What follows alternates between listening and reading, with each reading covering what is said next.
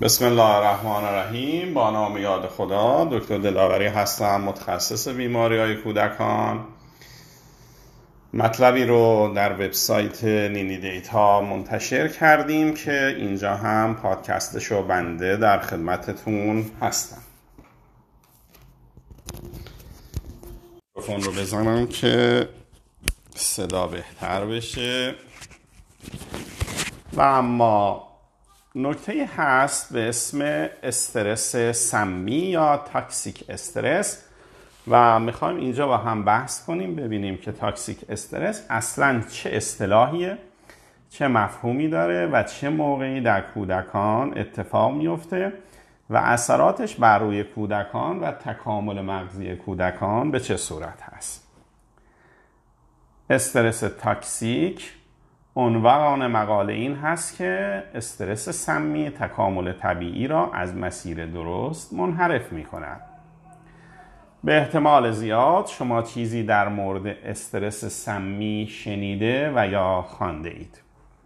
شاید از طریق رسانه ها، از طریق یک پزشک و یا سایر متخصصان، از طرف اعضای خانواده، دوستان، همسایه ها و افراد دیگر ولی اطلاعات موجود به زبان فارسی وقتی سرچ می‌کنیم میزانشون بسیار کم هست و در آپارات هم من فقط دو تا ویدئو رو تونستم پیدا کنم که اینها زیرنویس فارسی داشتن و خیلی توضیح کامل کافی داده نشده بود. متاسفانه در شرایط فعلی یافتن اطلاعات نادرست یا گمراه کننده بسیار آسونه و ما تلاش می‌کنیم با مقاله‌ای که نوشتیم و از مرکز در واقع دیولوپینگ چال یا کودک. در حال تکامل از دانشگاه هاروارد این مطلب رو اقتباس کردیم. درباره مسئله استرس سمی مطالب جدید و به روز رو منتشر کنیم و خدمتتون ارائه بدیم. آینده هر جامعه به توانایی آن جامعه در پرورش نسل سالم آینده بستگی داره. تحقیقات گسترده در مورد زیست شناسی استرس نشان می‌دهد که فعال ماندن بیش از حد و یا طولانی مدت سیستم های پاسخ به استرس در بدن و مغز می‌تواند رشد سالم را از بین ببرد. بنابراین ما وقتی با یک استرسی مواجه میشیم یک سیستم پاسخ به استرس در بدنمون داریم. که فعال ماندن بیش از حد و یا طولانی مدت این سیستم های پاسخ به استرس رشد سالم مغزی و تکاملی کودک رو از بین می‌بره. استرس سمی می‌تواند اثرات مخربی بر یادگیری رفتار و سلامتی در طول عمر یک فرد داشته باشه یادگیری نحوه کنار آمدن با مشکلات بخش مهمی از رشد سالم کودکه. وقتی که ما با یک تهدید مواجه میشیم بدن ما با افزایش ضربان قلب فشار خون و هورمون‌های استرس مانند کورتیزول بدن رو آماده می‌کنه تا قادر به پاسخدهی مناسب با اون شرایط استرس باشیم.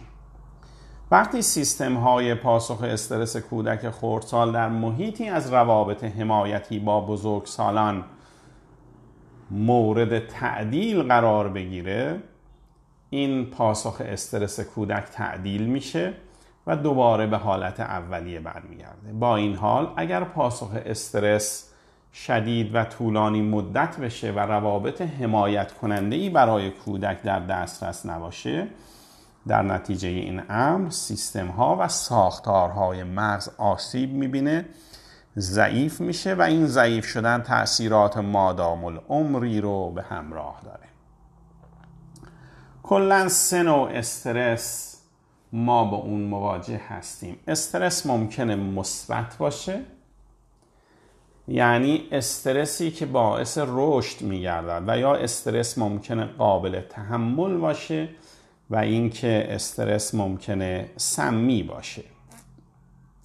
این سه اصطلاح به تأثیرات سیستم واکنش استرس بر بدن اشاره داره و نه به خود واقعه یا تجربه استرس پاسخ استرس مثبت یک قسمت طبیعی و اساسی از رشد سالمه.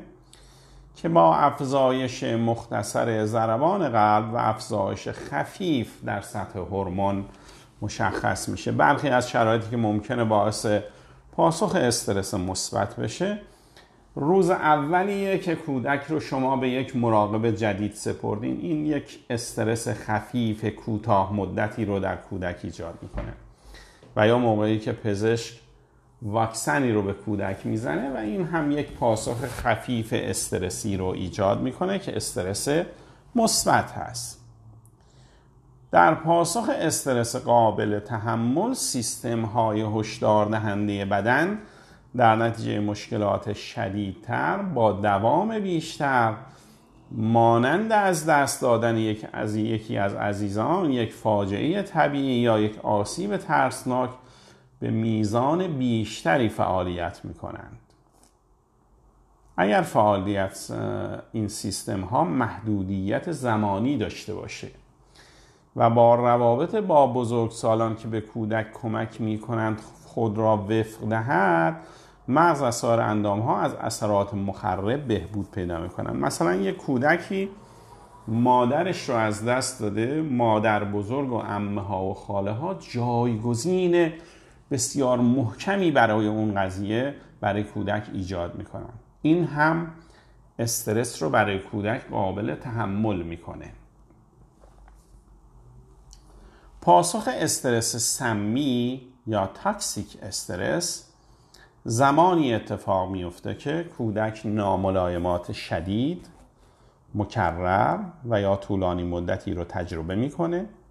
مانند سوء استفاده جسمی یا عاطفی بیتوجهی مزمن سوء مصرف مواد و یا بیماری روانی در والدین.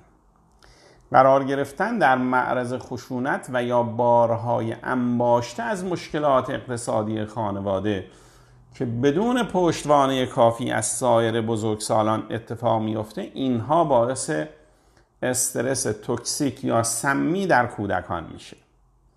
این نوع فعالسازی طولانی مدت سیستم های پاسخ به استرس می تواند تکامل معماری مغز و سایر سیستم های اندام رو مختل کرده و خطر ابتلا به بیماری های مرتبط با استرس و اختلالات شناختی رو در سالهای بزرگسالی افزایش بده.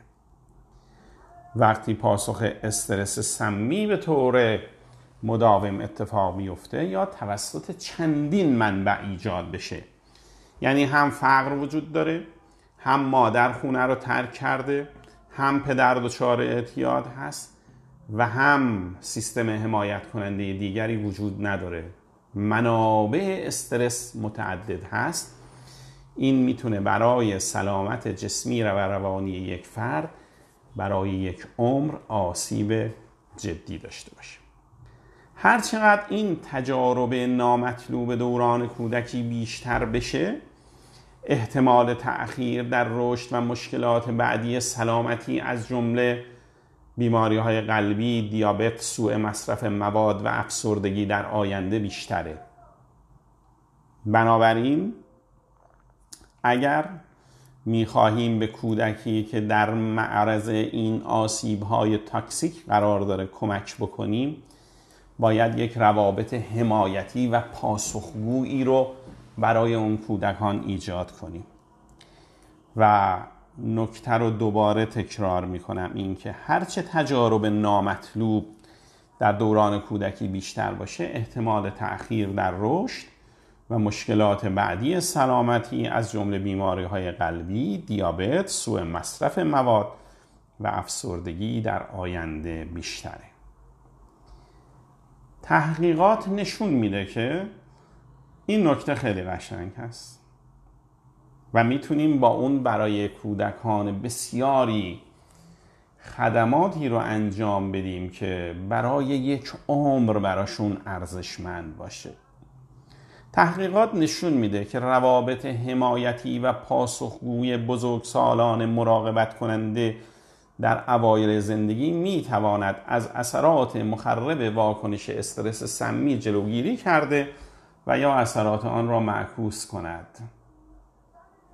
یعنی کودکی که اون تجربه های رو که من ذکر کردم رو داره تجربه می‌کنه شما می‌تونید با ایجاد یک حمایت از کودک در واقع این اثرات استرس سمی رو جلوگیری کنید.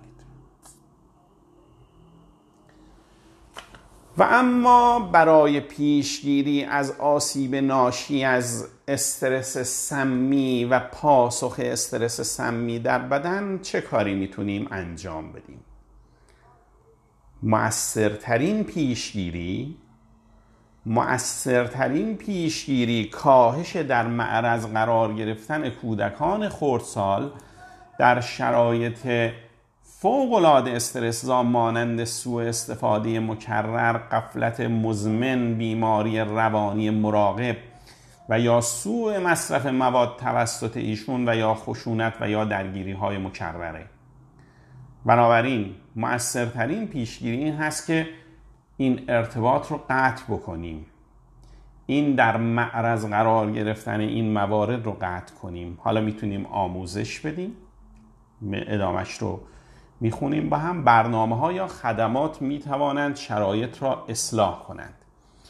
یا روابط پایدار و تعدیل کنند را با مراقبان بزرگسال فراهم کنند. یک سری برنامه هایی رو ما ممکنه برای این بچه ها بچینیم که این شرایط رو ریورس کنه این شرایط رو تعدیل بکنه این شرایط رو اصلاح کنه و یا روابط پایدار و تعدیل کننده ای رو با دیگر بزرگسالان برای کودک ایجاد کنیم. تحقیقات نشون میده حتی در شرایط استرسزا ایجاد هرچه زودتره ایجاد هرچه زودتر روابط حمایتی و پاسخگو با بزرگسالان مراقبت کننده در اوایل زندگی می تواند از اثرات مخرب پاسخ استرس سمی جلوگیری کننده کند و یا اثرات آن را معکوس کند. بنابراین باید برنامه هایی برای این کودکان داشته باشیم. ابتدا این کودکان رو باید شناسایی بکنیم و بعد برنامه های حمایتی براشون داشته باشیم که کودک از این شرایط استرس ها فاصله بگیره و این برنامه کاهش استرس و فاصله گرفتن هرچه زودتر انجام بشه. موفق و معید باشید.